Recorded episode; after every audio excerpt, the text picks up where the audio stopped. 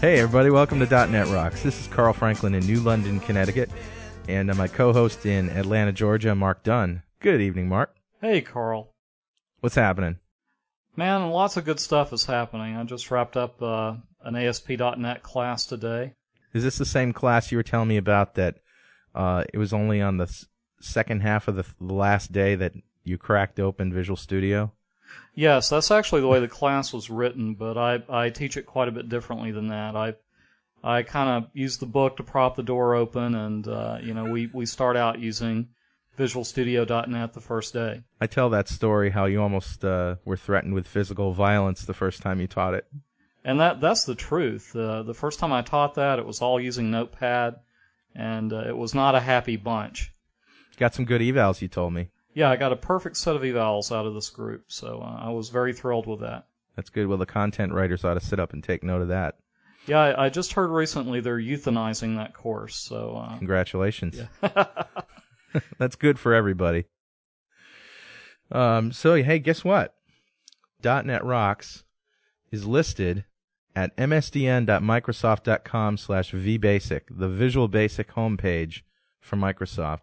We're listed on the right under Events. We have a link right there, third from the top, .NET Rocks. How cool is that? That's cool. I feel like running out on the road, like Steve Martin saying, I'm in the phone book. We have arrived. That's right. We are somebody.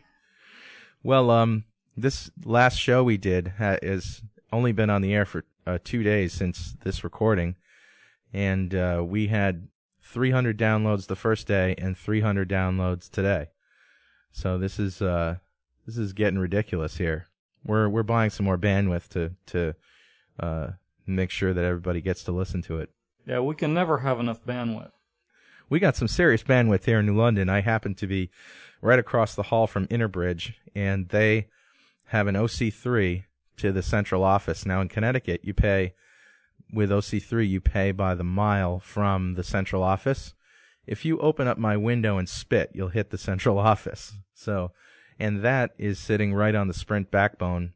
We have about, I don't know. Well, this is boring anyway. Let's get on with the show. Yeah, aren't we going to talk to this guy named Bill Vaughn tonight? We are, but before we introduce Bill, I wanted you to tell me about this new discovery that you made in class this week about ASP.NET. Which discovery is that? Is that changing the file extensions? Yeah. Yeah, we were playing around with some standard or really classic ASP pages.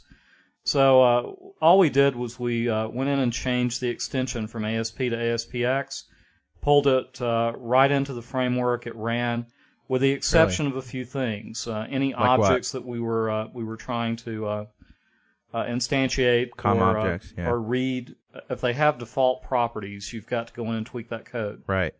But I was just amazed. I should have tried that earlier. Had no idea. So you mean the angle bracket % code works? Yes, the angle bracket % code works just fine. So if you have like a angle bracket % equals and then a variable, you can stick that in the HTML? Sure, that works just fine. Huh. The problem you run into is something, like angle bracket equals RS field name. Right. Right. So that's counting on the default value property for the record set. Yeah. It'll choke on that. Huh. Wow, that's great. Now, you also were telling me something about control arrays. Right. The single biggest question I get from VB developers in .NET classes is, how the heck do I do a control array? So I've used the same method you did before in teaching them. So today, a guy was going, well, that's good and all, but what I'd really like to do is be able to write a little loop and run through and check things on these controls that are grouped together. Right. So we just started looking around. We stuck some option buttons into a group box, and if you look at the properties of a group box, you'll see a property called controls. And that's actually a controls collection of all the controls contained within the group box itself. So that makes it very easy for you to iterate through really anything you put in a container as a group box. So in other words, the controls collection on the form only has references to those controls that are directly on that form. If you have a group box or a panel or something on the form, then that will have a controls collection where the controls on it will be referenced, right? That's right. It's kind of like a sub controls collection. Yeah, that's cool. That's very cool. Well, so, yeah, not a day goes by that I don't seem to discover something new and interesting about .NET. Yeah, me too. Me too. It's just an endless journey. And a lot of people think it's intimidating because they have to learn a lot of new stuff. But once you get over that initial hump, it's smooth sailing, I think. Yeah, that's right. It becomes fun after a while. It's intimidating in the beginning, but you settle into it. It's a great trip. Well, speaking of trips, let's take a trip across the country to where the hell are you from, Bill? Actually, I'm not from anywhere at all, but I'm currently living in Redmond, Washington. You're not from anywhere at all, so did you crawl out of Atlantis from some ooze or something? Like that. I was an Army brat and was born in D.C. and didn't live there long enough to dry off and went to kindergarten in Wiesbaden, Germany, and grade school in El Paso, Texas. What? Wow. And kindergarten high school in Alexandria, Virginia, and then finished high school 4 years in Bangkok, Thailand. No kidding. No kidding. Wow, you've had an interesting life, Bill. It seems like I read in your bio that you were a chopper pilot. Did that, too. Spent a couple of years in college and then volunteered to go to Vietnam just before they drafted me. Thank you, by the way. You probably don't hear that enough. Well, I appreciate that. So when we came back from Vietnam, we were told not to wear our uniforms. Yes. Been there and done that. Lived a number of years in Texas, so I kind of claim Texas is kind of a home state. But I've lived here now longer than I did in Texas, so about 15 years here in the Redmond area, which is this is a dynamite place to live. This is very, very cool up here, so to speak. That reminds me of something we were talking about before we started recording, which was a sort of a letter you got, and I didn't really understand until you said that you had spent some time in Texas and lived in Texas. So what was that email that you got about Texas? Well, I had a customer at the last Fawcett show that was upset with me because this person thought that I had made fun of the great state of Texas. And I had said, well, we've got an extremely large result set here, and this result set is, say, you've done a select star from all the Social Security recipients in the state of Texas. And this person took umbrage to that as if that was bad, and I was just trying to refer to the fact there's a lot of rows. Right. It's a lot of people in Texas, after all. There's a lot of people in Texas, and it was just typical of the kind of query that I keep getting. The guy calls up and says, the performance in this application really sucks. And I says, well, what are you doing? He says, well, I'm pulling back 200,000 rows, and it's just kind of slow. Yeah. So you really need to use all 200,000 of those at the same time. Yeah. I said, well, you generally, how is your customer dealing with that? Do they have a really small font that they can show them all at once? Or I'm not sure how that works out. Big, long list box. Yeah. Arial 0.7. Yeah, that's it. Well, I'm not sure Arial 0.7 would do that. They probably wouldn't. You're right. No. One pixel per, I'm not sure, that'd be too many pixels if you use one pixel per customer. So you're used to controversy then? Oh, yes. If there's not enough controversy, I just make some. Well, okay, that's a good point, because you didn't come on here this show to talk about Texas. You came to talk about JET. Yes, I'm afraid so. So let's stir up some controversy here. Well, one of the things I did when I was at Microsoft, I was all the time in trouble with the MDAC team, the people that make JET, the JET engine team, and I was on their case from the day they shipped the product until it went into the QFE mode, which is into retirement here not long ago. And I'm just not real thrilled with JET. The problem with JET is that it's too easy to use and too easy to abuse.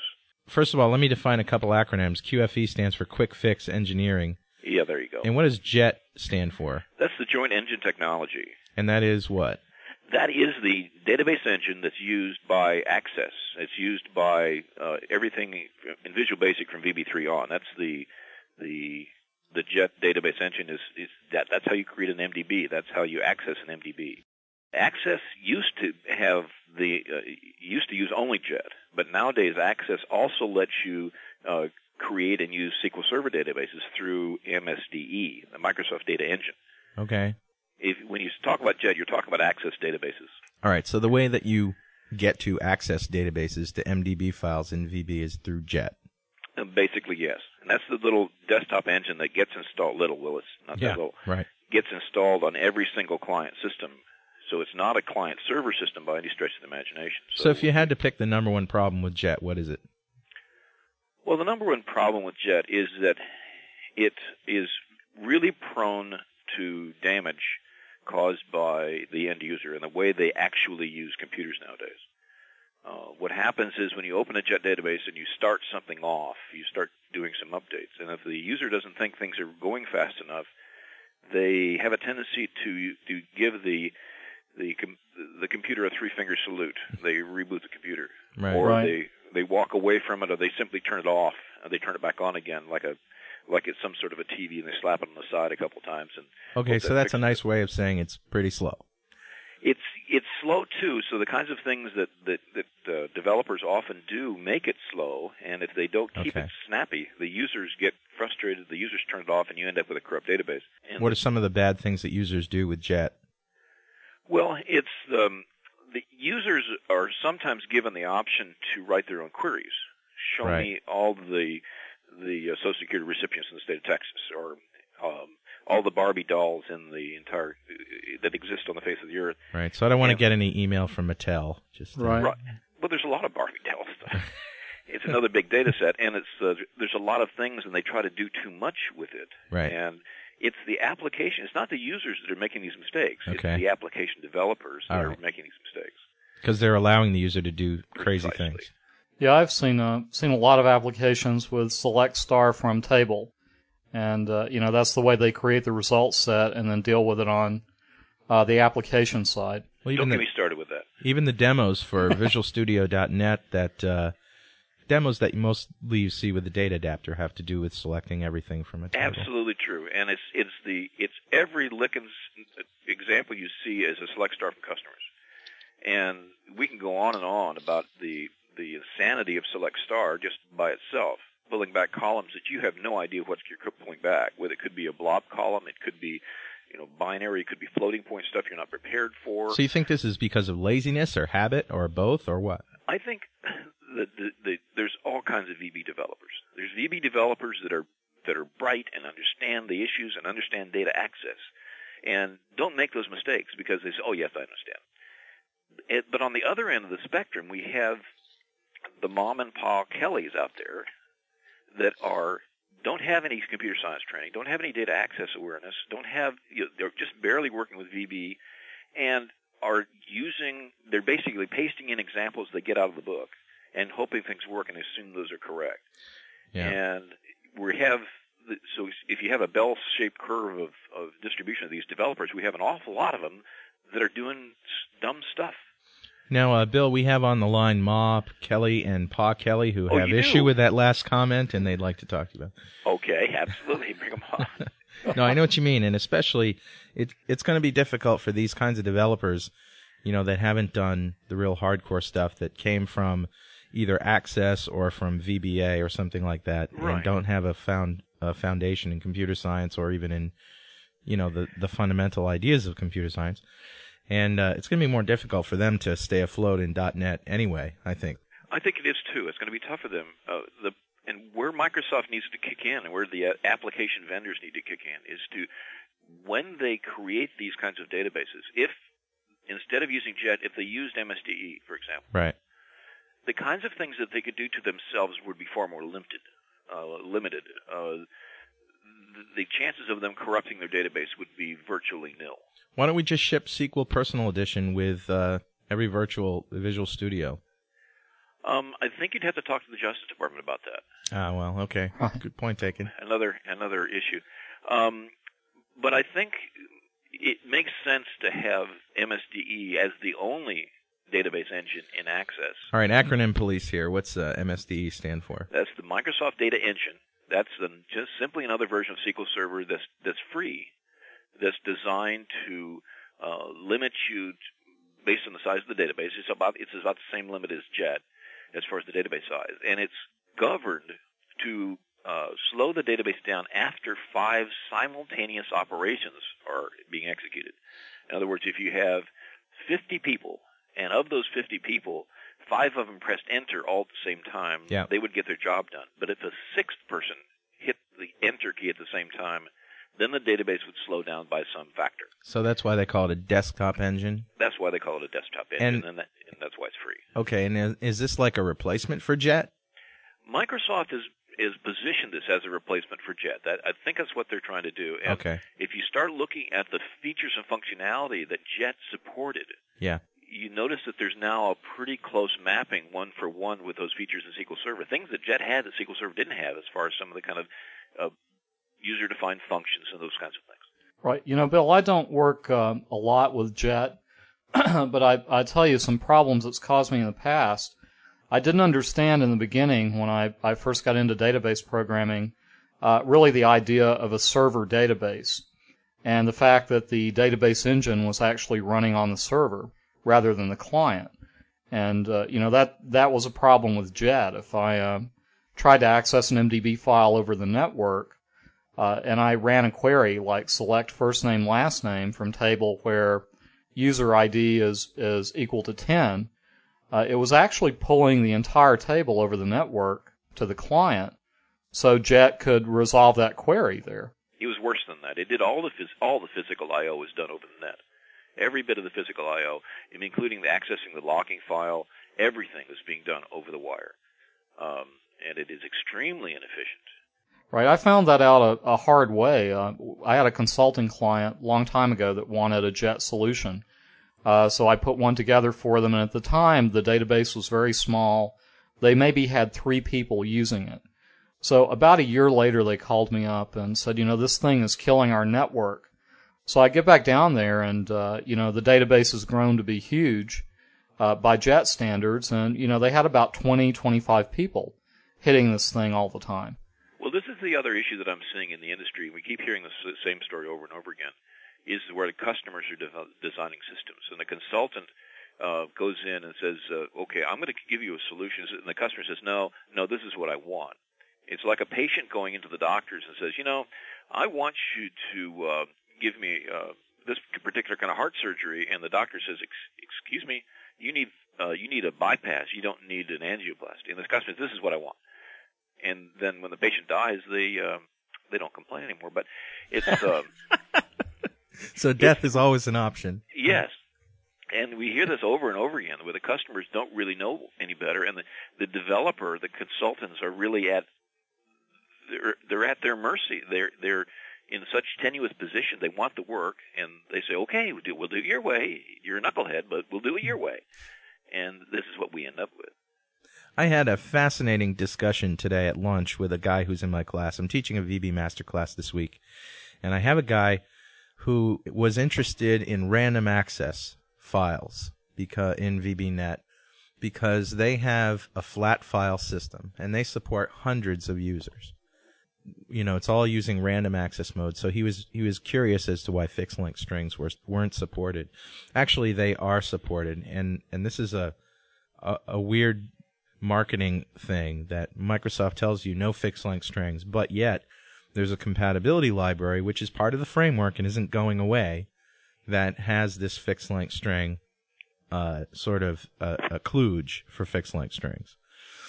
And so I found some code and I helped him figure it out. But I asked him, I said, why don't you check out SQL Server or something, you know, more up with the times and a little more efficient? And he said, we did. He said, we converted all our stuff over to SQL Server, and we ran this on a 1 gigahertz machine with 0.5 gig of RAM, and it was slower than our flat file system. And I said, well, did you do indexing? He said, yeah. I said, did you do this and did you do that? They use their database primarily for read-only access. They don't do a lot of updating. The updating they do is offline with another program. And I just thought that was fascinating. Oh, I can believe it. SQL Server and its architectures are designed for scalability. It's designed to support one user through 1,000 to 10,000 users with the architecture, with the same applications being able to support all those users. their ISAM system, and I worked on ISAM systems in the mainframe business, and they're very, very fast. There's a lot of great ISAM support utilities to make ISAM management very easy. Okay, what's ISAM, Bill? That's the Index Sequential Access Method. Which is basically your flat file, B-tree kind of stuff. That's a flat file, and what you get generated along your flat file is a set of indexes, and these indexes, in fact, index specific records. Right, at byte positions. It's very simple. These programs ran in 32K on a mainframe. Right. 64K on a mainframe. So they did not take a lot of space, and they're brutally simple and very, very fast. They work very close to the hardware, and I can see how they'd be fast. Right, but the guys are not really writing ad hoc queries against it, are they? I mean, they know the structure of what they want. Precisely. There's a lot of stuff built into the application, and they basically generate an ISAM key. This is the row I want, and they go out and pull it in, and it's very, very fast. And JET, as a matter of fact, can be and has been demonstrated to be faster than SQL Server in some applications. It's not a factor of performance here. It's a factor of safety and scalability and stability and the ability to back the database up. JET cannot be backed up until everybody is off of it. Right. Because so the file's locked. The company scenario that I keep hearing about, and there's a company here in town, a large hospital here in town, that has a plethora, that's another technical term I'll explain to you, lots of databases that are spread out all over the hospital, like a rash. Every little department, and these databases are not being run by the IT department. They're being written by and managed by doctors, their assistants, the assistant to the assistant doctor, to administrative people, to everybody's got one of these little databases. And they are driving the IT people crazy because they're putting mission-critical stuff on these databases, and they aren't backed up. They cannot be restored. They cannot be repaired successfully, and they are losing data. They're losing important customer, client, patient information, business information, and it's costing them a boatload of money, because they're based on JET. Now, if they're based on MSDE, the IT department can say, okay, interesting, you've got an MSDE database. Tell you what we're going to do. We're going to change the path, one-line change in your application. We're going to point to the central server version of your database. We're going to take that database over, and we're going to back it up every night. Or they could back it up remotely without the customer even knowing it and restore it and do all the administrative work centrally. It's not that the administrative work is that much more difficult with the SQL Server. It can be all set up with wizards and so forth. It's very easy to do. It's just not being done at all with JET because it's really, really tough to do. Mm. JET also fills up. When you delete a row in JET, it doesn't go away. It's just marked for deletion. And your database continues to grow. When you update a row in JET, the row is not changed in place. It's deleted and a new row is inserted. So the database continues to grow. This is not unusual for the architecture. That we see that all the time. However, you have to periodically scrape all that old stuff off, or you'll exceed the capacity of the file after a while. Right, isn't there a utility or something you have to run to compress it? Precisely. And this utility has to have exclusive use of the file. It makes a copy of the file. It simply goes through and reads all the rows and writes them to the new file, and deletes the old file. So in other words, you have to have downtime. Precisely. And with SQL Server MSDE class databases, this is built into the architecture, something you don't need the downtime for because customers simply can't afford to bring it down for 12 hours, 4 hours, 2 hours, or 20 minutes to back it up. MSDE is SQL Server. It is SQL Server, the same binaries, the same utilities work against it. It's just the distributable version of SQL Server. Right, so it's crazy to be using JET today if you could use MSDE.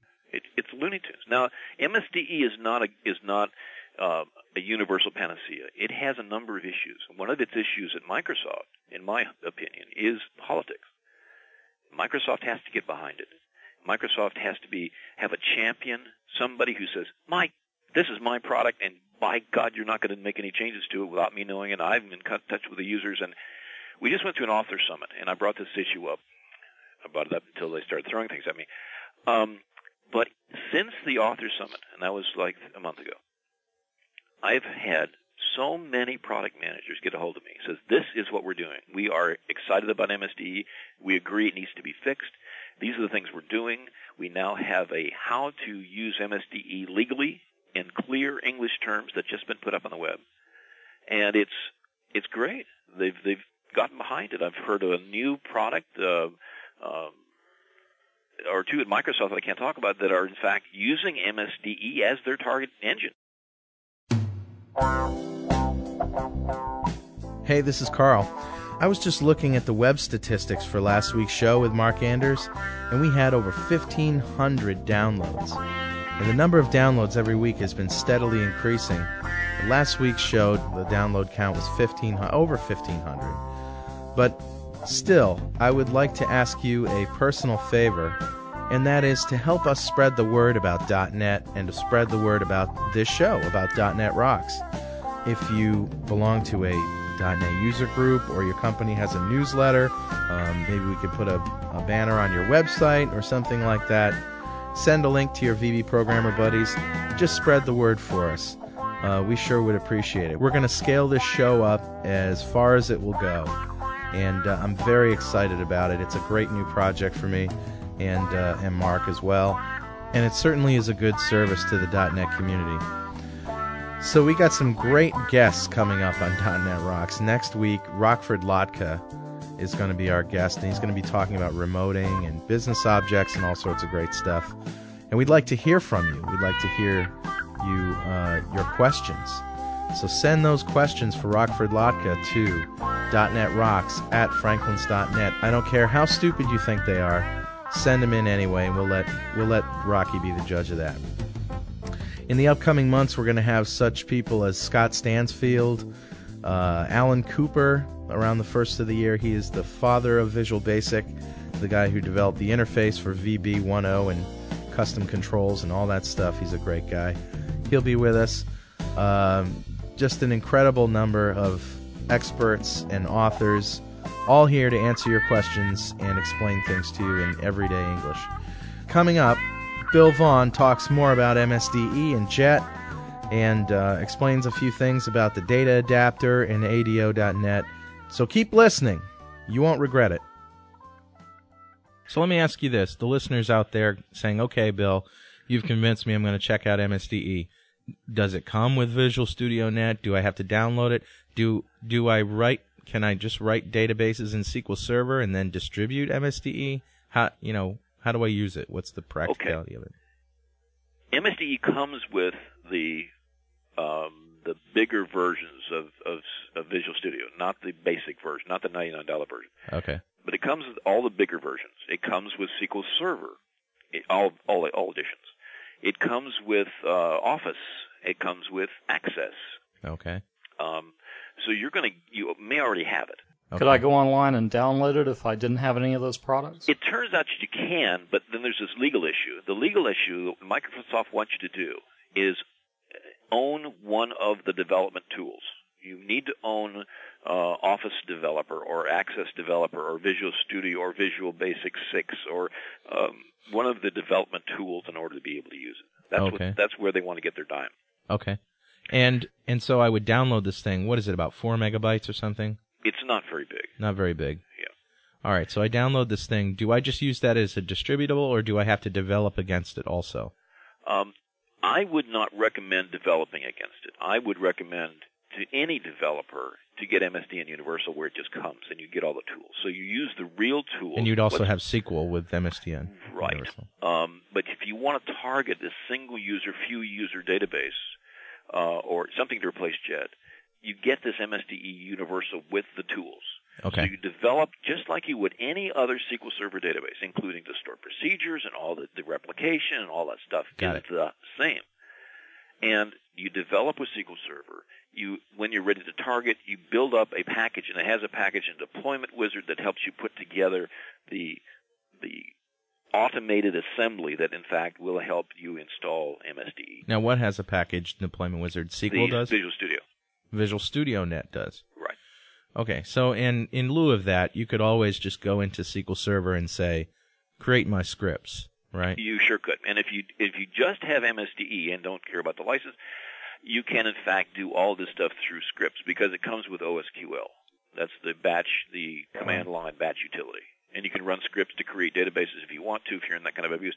It turns out that I just got up on the news groups, and there is a list of third-party administrative tools, a whole series of them here.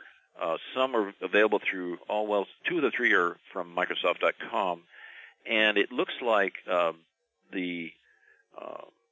this new web utility, this new web interface that they're creating websites with? The Web Matrix? The Web Matrix, that's it, the Web Matrix. Apparently, it also knows how to create MSDE databases and be able to do some administrative tasks. Huh. But the best tool by far is the SQL Enterprise Manager. Right. And without the tools, see, SQL Server has so many very cool tools to use. Right. The profiler to see exactly what's getting executed. And the Enterprise Manager that lets you do everything. The create permissions, create databases, create stored procedures, set up and drill into the bowels of the server itself and see and make all the setting changes and so forth and tune it up for yourself. And those things, without those, you can whittle, but it's like whittling with the edge of a sharp stick. So it's... Mm. So, Bill, let me ask you a couple of questions. You know, Carl, I always get excited during our chats. I'm getting excited now. As a consultant that works with a lot of small companies, let me give you a scenario and tell me if I could really do this. Say I do have a mom and pop shop that can't really afford to buy SQL Server. Is it possible that I can use MSDE to write a solution for them because I know that the governor limits are not going to be a problem for them. Is that doable? That's the whole idea. And it's not for the mom and pop to develop that system, but it's for the consultant to be able to go and say, listen, I've got a solution that's not going to cost you any more than JET. Well, let me ask you then, does MSDE work as a service, as a server? It is SQL Server. So it's running MS SQL Service, let me ask you another thing, Bill. I mean, I'm really getting torqued up about this. Is the agent service out there too? Am I able to create jobs, operators, like I'm able to do in SQL Server? If the agent is installed, yes, you can. Does the MSDE distributable come with the agent? And I don't think it does. Well, I definitely need to look into MSDE, and I certainly have not looked at it before now. But what you can also do is you can fake some of the agent work yourself using SQL DMO, again, programmatically. Oh, acronym, please. SQL DMO is the data manipulation objects that are shipped with SQL Server. It's a DLL designed specifically to do administration work with SQL Server. Is it ActiveX COM-based? It's COM-based. All right, so just a big object model that I can write VB code against if I want. And I've got some examples of SQL DMO in the magazine articles that I've written. The examples are on my website. And what is your URL, by the way? www.betav.com. That's betav.com. Very good. One other thing, Bill. What about data transformation services? I'm quite fond of that in SQL Server. Does MSDE ship with any support for that? No, wait. You said there's two things you said. It does not ship with DTS, but you can use DTS against it. In other words, there's another DLL involved with DTS. All right, now what I'd like you to do is explain what DTS is, because I swear to God, 9 out of 10 database programmers don't even understand this. Preach on, Brother Carl. That's the absolute truth, and it's a great thing. Data Transformation Services, DTS.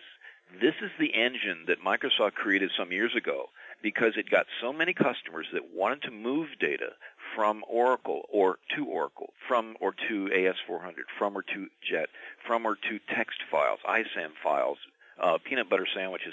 It's designed to access any kind of data structure, flat, hierarchical, ISAM, anything, and transform it into SQL Server tables and backward again. Sort of like XSL for SQL. Something like that. It's like the Babel fish. Yes. I had to bring that up since you read a book called The Hitchhiker's Guide to SQL Server. Here come the analogies now. So DTS, Data Transformation Services, is just a way to get my data from this database to that database. You know, but this was before web services was the integration platform. Right. So, for example, I could have my program accessing MSDE here on my local app, on my local computer, and then every night at 3 o'clock in the morning, I could have that ship off my changes up to a SQL server over the internet that was in some other location. Is that absolutely right? But you wouldn't use DTS for that. Okay. You'd use replication services. Replication services. MSDE and SQL Server, because of the same binaries, because it's really the same, are designed to communicate with each other. And with there's some licensing restrictions that says these are the only kinds of replication you can do. But there's a full-featured replication scenario that lets you upload and download. For example, the insurance salesman goes into the field, makes changes to the local version of his MSDE database, makes all those changes, works all day, goes to the home at that night, plugs in, connects, and then pushes a button, and a very simple programmatic connection can, in fact, perform the replication with the main database. Sync them up. Move the database, the new stuff up, and pull the stuff back down from the server without him doing anything. Can I ask you this? Can we set up a SQL server in Chicago and a SQL server in Los Angeles and a SQL server in Boston and sync them all up so that when a record gets added to Boston, it'll automatically and instantaneously get replicated to the other two? That's the whole idea behind replication. That's what it's designed for. Does it support all the models of replication? I think you've got merge, snapshot, transactional. Remember, it's the same binaries, but I think there's licensing restrictions that prohibit it from you doing certain types of replication. SQL Server is and I'm not a replication expert here. I just know that there are excellent scenarios at work. And SQL Server obviously doesn't have those issues. No, it does not have those issues. It supports 6 different kinds of replication, of which I am not familiar. That's fantastic. I'll let Kimberly Tripp or Stacy Birch answer the questions when it comes to those. Those are my administration experts. So why did you leave Microsoft? I'd been with Microsoft 14 years, and before I came to Microsoft, I had been in the industry for 20-some-odd years, 22 years. And I'd really had enough of politics. I wanted to do a lot more writing. I wanted to do a lot more speaking without having to look over my shoulder and without having to worry about whether I was making somebody mad. And I was making people mad all the time. Yeah. It's just my nature, I guess. Well, you speak truth. Yeah, that'll do it every time. Well, Microsoft is not a shallow company in that sense, but I just felt uncomfortable sometimes. Now, for example, I was speaking at a user group or a small conference here in Redmond when I was working for Microsoft some years ago, and I characterized JET as a toy database even back then. And a serious SQL service and serious database, JET is a toy. And the product manager for the JET team happened to be standing in the back of the room. Oops. And after they revived him, he apparently called his manager's manager, who called my manager's manager's manager, and I was on the podium, and not 45 seconds later I was paged, and it was a text message that said, about JET, and expletive deleted, it was ugly. And it didn't take that long for them to get back at me, and they have, it's always been this kind of a push and shove with the JET group. Oh, and, well. I mean, you got to be real, you know. Well, I think developers, they don't want the marketing hype so much as they want what works and what doesn't. And I'd like to keep my topics positive. This works. Man, we got a lot of good stuff, and Visual Studio is really cool. It's Visual Basic.NET is really cool. It's a lot of cool stuff. I don't like the name, but it is really cool. Yeah. And calling it ADO.NET, the only similarity between ADO and ADO.NET is the font. Well, yeah, people expect it though from Microsoft for marketing. You know, it's all about perception. It is. It's all about perception and making them feel good about their stuff and keeping them from worrying. And I understand that too. And I don't think the smart developers out there really care. But remember that Visual Basic is not the Visual Basic developer community is not all the same. Right. As a C++ developer, you can characterize a C++ developer. You can just picture that person in your mind, you're 90% correct. Yeah. A C Sharp developer, you can characterize that person. You know what they look like. Or a Java developer, you kind of know what they look like. Well, a hardcore VB developer, you can sort of characterize. Right. And the hardcore developer, but what the heck is, they kind of lump all the people together. I got it. you can tell them by how often they shampoo their hair. Right. I think that's basically it. The C++ guys never shampoo because they're so busy writing code all the time, they never have time to shower. Precisely. The C Sharp guys are they have a little bit cleaner hair because they shower every other day or something like that, because they still spend a little bit of time matching case and case sensitivity and putting in all those semicolons. That turns them on. You know, that magic. Oh, they love that. Yeah, so the VB developers are doing commercials for shampoo on TV. Is that what you're telling me? Well, I'm saying that the VB developers are come from all walks of life. And I'm going to get it. I'm dead now. It's the office developed. Since this thing called VB is an office, sort of. This thing called VB was in active server pages, the old kind. That was a kind of a VB. It was more like an MBasic 80. Yeah. But it's those are basic programmers, too, and they kind of lumped all those together, and they're kind of putting them all in one bucket. Yeah. Yeah, now administrators are basic programmers. I see a lot of them doing scripting. Right. Wait till you get UConn. When everything is going to be... I'm glad you brought this up, because I've recently discovered that we're going to be able to write stored procedures in code in VBNet. Right. And I'm wondering, as a data... C Sharp. Okay, as in any .NET language. Fujitsu COBOL, why not? Right, why not? So what I'm wondering is, and somebody brought this up with me today, and I hadn't thought of it before then, what we don't want to just take all this extensive business logic and now move it down into the data tier, do we? No. If it's not broken, don't fix it. Right. So let's not imply that that's what we're going to do and that's what you should do, because you can. If you're a database administrator, you don't want any of that logic, taking up CPU cycles. Am I right? All things in moderation. Okay. Be kind of Buddhist about this. There are certain business rules that make a lot of sense to be in the server. Of course. There are some business rules that really need to be enforced in the UI. Right. So we don't make two more round trips to the server to try to get a single page transmitted. Right. We don't want to be doing type validation on area code formats and stuff in the database. Right. But it would be handy if the UI morphed itself somehow to match the business rules. So we're not having to redeploy or really waste the user's time. And so some of this stuff does belong in the middle tier and in the form of stored procedures, which I think is just another form of middle tier code.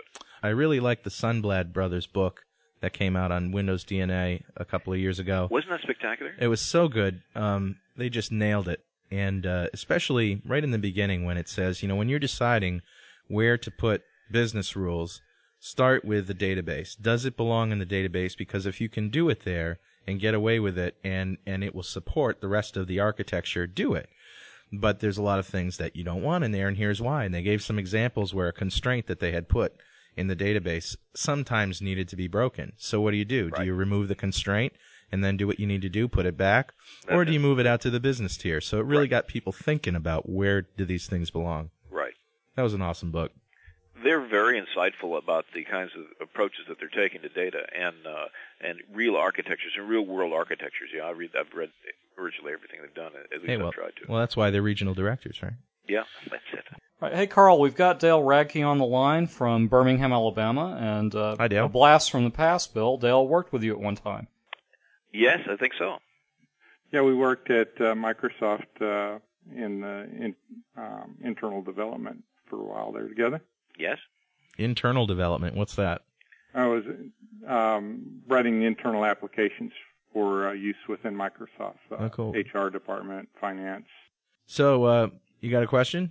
Yes. I have been doing ASP development with SQL Server using ADO for quite a while, and try to close out any kind of record sets or other objects that I open right after I use them, and I've inherited some code from another programmer, and this person hasn't been quite so religious about it.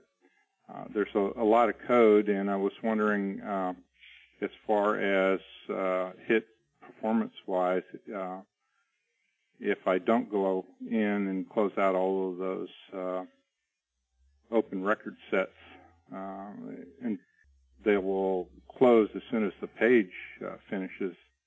But how much of a hit does that really involve performance-wise for an application? Well, one of the big issues that you're going to be facing with, you're faced with, is orphaning connections.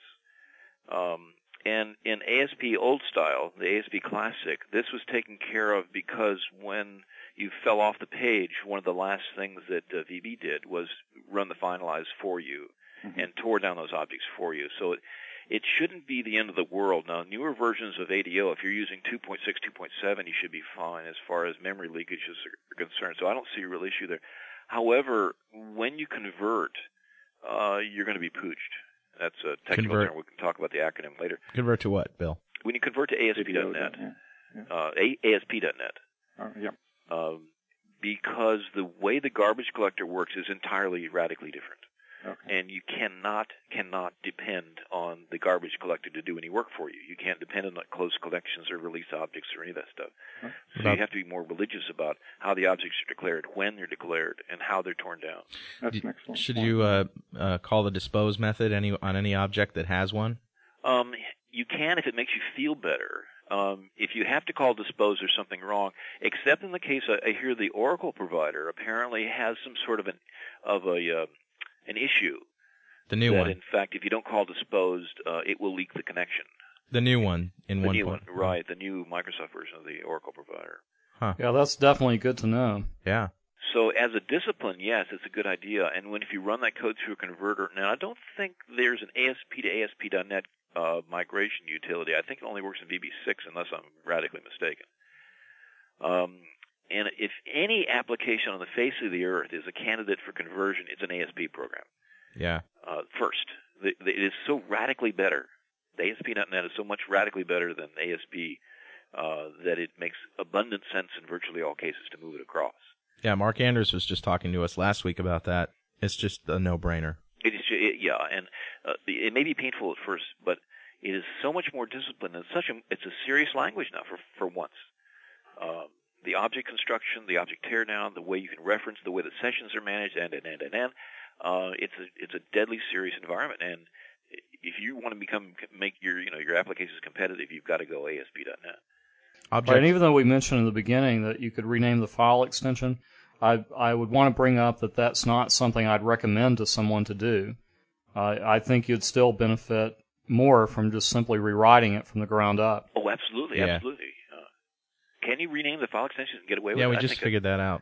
In some cases, if it's a simple page, that works. Yeah. Okay. Even with I'm not an ASP expert either, and I think that sounds scary to me. But well, that's scary. But I was shocked when I tried it. Hmm. Interesting. So include files work, Mark? I didn't try anything with an include file. I mean, when I was getting ready to go teach the ASP.NET class I taught this week, I just started writing some simple pages, and I thought, I want to see what it takes to gum up the works. And I kept adding things, and it didn't gum it up until I started to mess around with a record set, and that did it. Yeah. But I didn't try an include file. I can imagine that could cause problems. Well, we'll just reiterate that this isn't a best practice. And I'm seeing some issues, some disconnects with ADO Classic running in an ASP or a Windows form environment. Mm. Most of it works, but there's a couple of issues with late-bound methods that don't... They work the first time, but they don't work the second time. So the first time you execute the code, it works. The second time you get to that line of code, it doesn't. Boy, I hate problems like that. Yeah, yeah. So, Bill, what do you think of data adapters and data sets in general? You think people be writing their own data adapters if they want to do serious work? Write their own data adapters. I don't think too many people will really get into that. It's so easy just to use what's there. Well, programming practices. I've had experiences where if you make changes in one order and then you reject changes, you'll have an out-of-sync database, whereas if you do them in another order, everything will work just fine, because you don't really have control over the order in which those updates are done. You do. Well, you do to some extent, but you have to go into a certain collection and start mucking around with stuff? There are properties that you can set to say what orders you do them in anyway. But it's the issue is how much should ADO be doing for you? How much should ADO.NET be doing for you? Right. And I think what they have, the tack that they've taken is not much. Yeah. One of the things that I heard at the Author Summit over and over again was the Command Builder, which is a part of the IDE drag and drop, and it's also the executable Command Builder. Right. Should be renamed Command Don't Use Builder. Yeah, that's what just for the listeners, that's what takes a select command, select something from a table where this, that, and the other thing, and then generates insert and update and delete commands that match it. And one issue is just as far as dealing with concurrency, what they do is they take all the original values and compare them in the where clause. Right. So if any of those values have changed, and the where clause is like a mile long because they're checking for nulls and this and that for a simple table. So, you know, that can really slow things down. What I tell people is the alternative would be them to put a timestamp field in your database for you, and I think people would be a little more upset with that. So the reason why I said would people be developing their own data adapters is maybe, you know, rewriting those queries and those stored procedures to use a better method to deal with concurrency. I wouldn't go to do that. You wouldn't? No. But I've been to some meetings that you haven't been to. Okay. All right, you have inside information we don't know about. I can't comment there. Okay. But okay, don't do it. We won't tell you why. You know, and I think you're absolutely right. The data adapter command builder sucks, but they tried to get the thing out the door. Yeah. And it's not bad. They had a pretty big target to a pretty big shoe to fit in ADO's command builder internals because it was pretty smart. It gave you lots of options. The option explicit property, for example, you could set any 4 different ways to do this. But it's some of the other issues in a serious database is that you often don't have permission to update those columns. You may see them, but you don't have permission to update them. So just because you can select doesn't mean you can update them. Right. So you're going to have to be more selective. Question, how are you going to figure out which are which? If you selected them, how is the command builder ever going to know which ones are to be updated and which ones are not? So maybe they're going to need additional properties to say this is, when you create the parameter for this, it says this is a Gazinta read-only. It's smart enough to know that if I have a formula field, you know, that's like a first name plus last name. Those are easy to figure. Yeah, it knows enough not to update that. Right. But it's more complex than that. And you often have databases where you have lots of columns that you don't have any rights to. Okay. And it wouldn't know that. It wouldn't know that. Yeah. But so there's going to have to be additional column properties on the either extended properties or some sort of mechanism or extended properties like a timestamp. The timestamp is another issue that lets you know that you can, in fact, update this column or not on a column-by-column basis. Oh, I get it. How about the get schema table in the data reader? That's pretty cool, huh? Yeah. I like that. I had to dig for that, though. That wasn't very easy to find. I would never have guessed that it would be... You didn't read my book. Okay, I wouldn't have never have guessed it would be in the data reader, though. All right, and which book would that be, Bill? Is that the one from A-Press that you did recently? Yeah, the ADO and ADO.NET Examples and Best Practices. Very good. Well, I'm going to. Oh, good. There's also a C Sharp version, if it'll make you happier. No, that's okay. That's okay. Peter Blackburn and I put together a C Sharp version of that. Good. Dale is still on the line here with us. Do you have any other questions for Bill, Dale? Just a general one.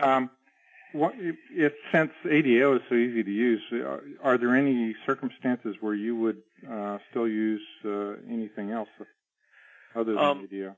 ADO is ideal for SQL Server. It's written hand in glove. It's fine for Oracle. It's fine for that. It's okay for JET, but there's still things that ADO Classic and ADO.NET do not do to JET. But as we spent the last hour talking about, I don't ever want anybody to write to JET again. I think JET needs to be on its way out. So right. There are things, and ADO also is not suitable for bulk operations. It's not designed to move a database from here to there, and so many people try to do that with it. it's the wrong tool for that job. So if you're doing moving 50,000 rows from the main database, the server, the mainframe database every night, ADO is not the best choice there. Hmm. So would you use DTS to do that, Bill? Yes, DTS or the BCP, the bulk copy program, which is also an API-based or SQL DMO-based interface to do those kinds of bulk operations.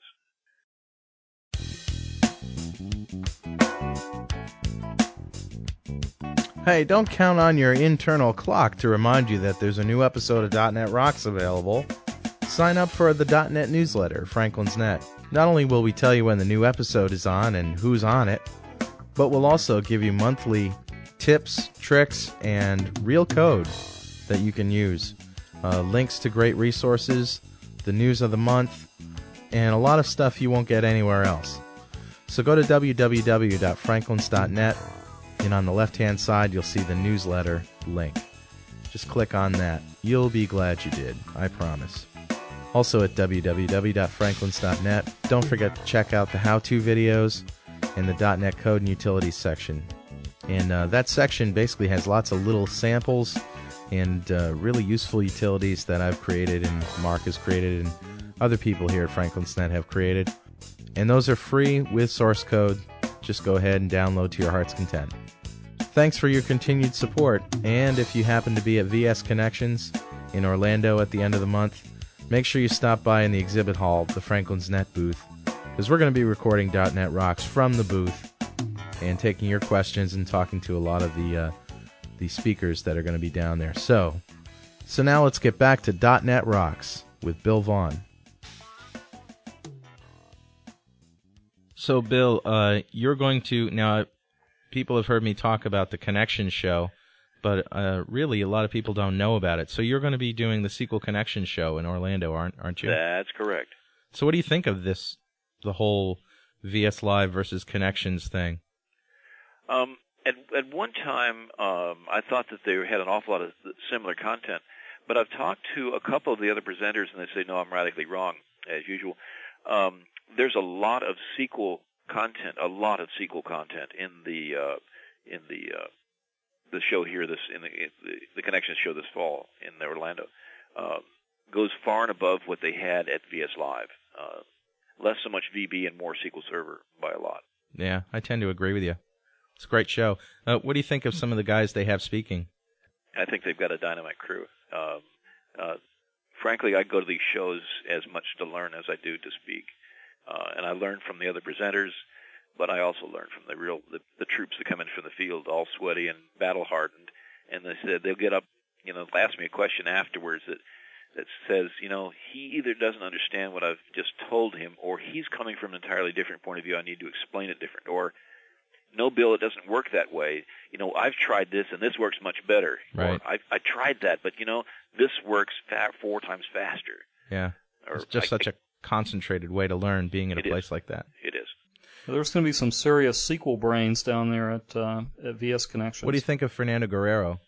Oh, he's spectacular. He has come up so many times after my talks and spent, 30, 45 minutes with me going over the presentation and helping me tune or helping me understand what it is that I've just said.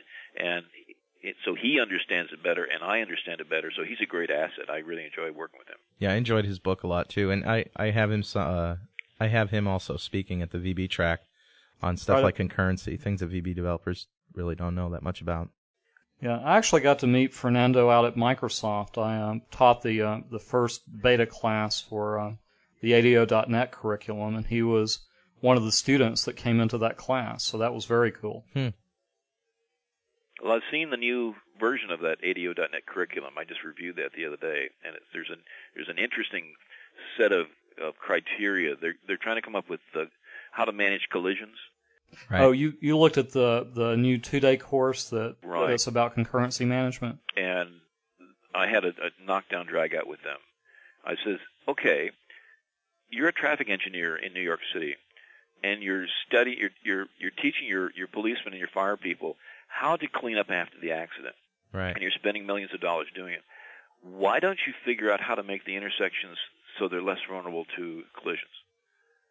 Preventive measures. Preventive measures. In other words, design the database from the beginning so you don't get collisions. And so if you do get a collision, it's so rare, it's obvious what you have to do.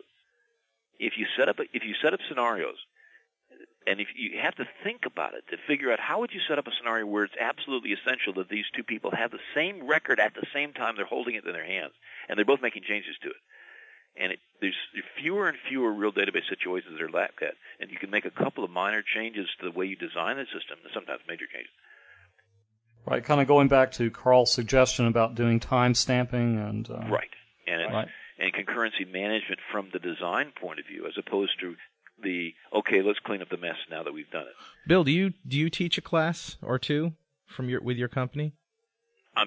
As I said, I'm semi-retired, so I don't take on a lot of extra work.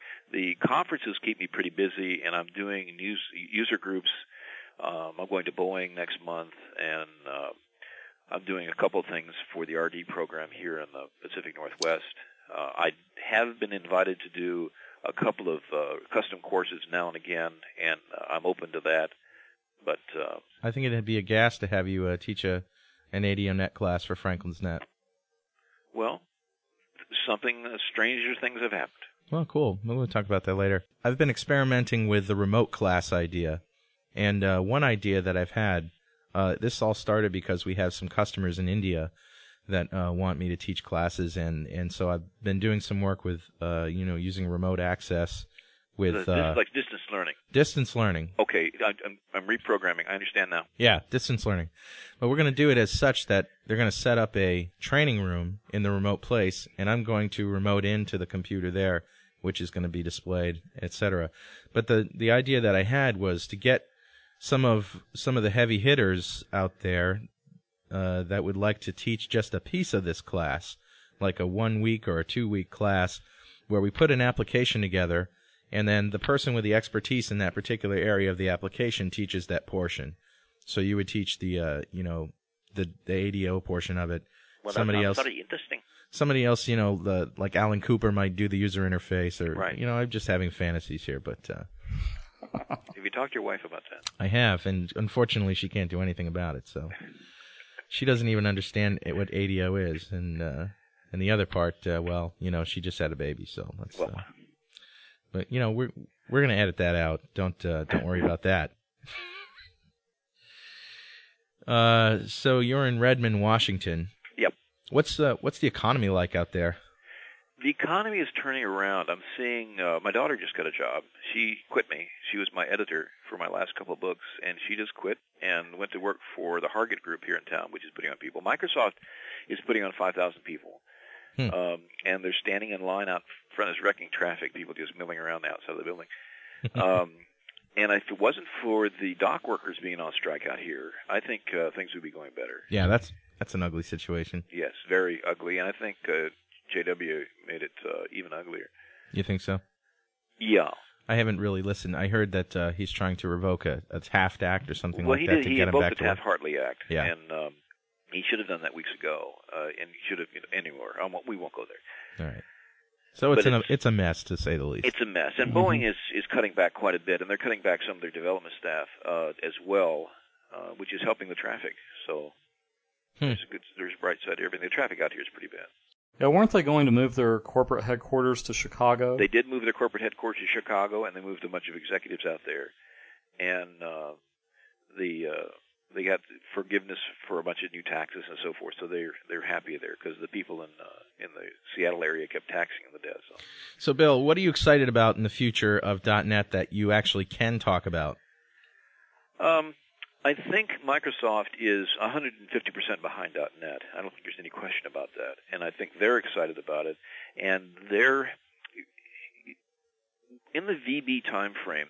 VB was a, gee, I wonder if we could kind of a thing. And they kind of put it together and, oh my gosh, this works. This is cool. And it works. But they didn't think about it in a very long term. Yeah. I think COM is done the same way. Yeah.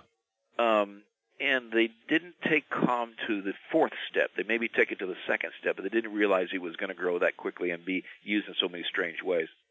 So architecturally, it was very weak. And so when they switched to a new paradigm that was not based on COM and to a new VB that was not based on VB, and again, the only similarity is the font,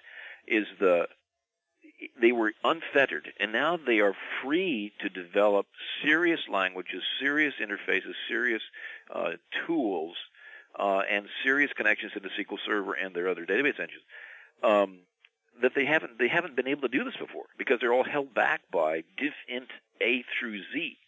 Yep. And the old style stuff that they had to carry around in VB and the old COM stuff that kept holding them back and killing customers and making the customers crazy and hate them.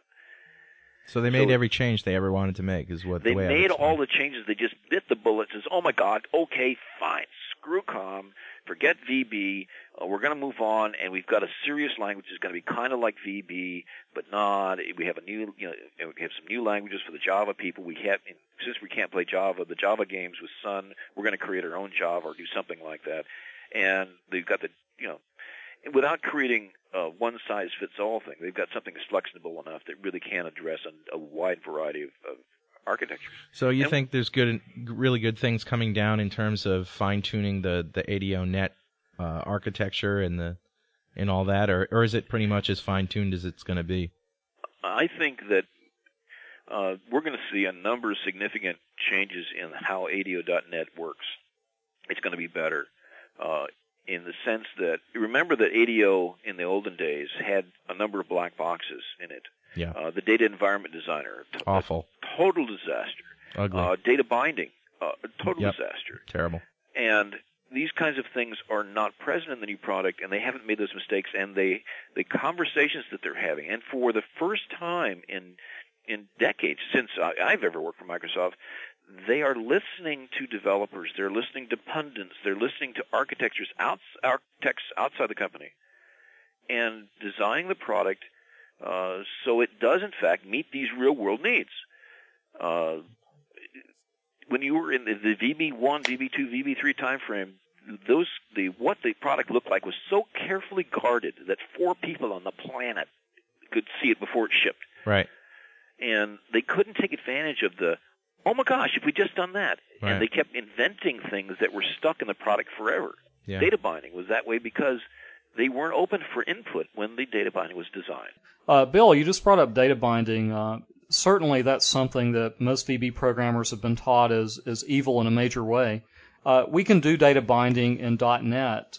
Is it evil still, or is it a good thing now? No, I think data binding is reincarnated and has really come back to life. It's so much more flexible. The kinds of things, the control you have over it, there's no more black boxes, and it's far more intuitive. And considering that the Windows Forms is the unsold citizen, the unknown citizen here, it's and it can play a big role there too. So yes, data binding is back alive again. I think we've got a good paradigm there to work with. Well, that's terrific, and it's good to hear it from a guy like you. We know you know what you're talking about. Well, Bill, you got any final thoughts before we sign off? Well, I think we're in for some exciting times, and I think developers there's a lot of concern out there that the world is crashing and around them, everything's changing. But I've been in the industry for about 30 years, and if there's anything that stays the same, it's change. We're constantly having to relearn stuff, and those people who are just get over it and say, okay, we're going to learn some new stuff, and keep learning are going to survive. Those that are going to stick with the old stuff, they're going to have jobs. Writing VB6 programs, writing whatever for 3 or 4 more years. Do you recommend trying to go it alone without some formal training? You know, it can really save you a lot of time. It depends on what your time is worth. If you can't afford the training, do it alone, and do go it alone, and just keep pounding on it. So much of the stuff is free; you can try it yourself. But if you can afford training at all, get to it. Get some training. Get some serious training. And go to the conferences; they're not that expensive. Right. And go to every single session. Even if you don't understand a word this man's saying, it's going someplace in RAM, and it's going to connect. And we start writing your applications. Oh my God, that was on page 4, wasn't it? All right, very good, Bill. Well, thank you very much on behalf of myself and Mark and all the listeners out there who really, really appreciate you taking the time to come on the show and explain some things for us. Thank you very much. Thank you so much, Bill. That's right. And you know, Carl, we need to get Bill back again another time soon. There's so many things I would have loved to have talked to about, but we just ran out of time. Yep, that's true. Well, I had a good time. Thanks for inviting me. Thank you very much again. So long, guys. All right, good night. Good night, Bill. Good night.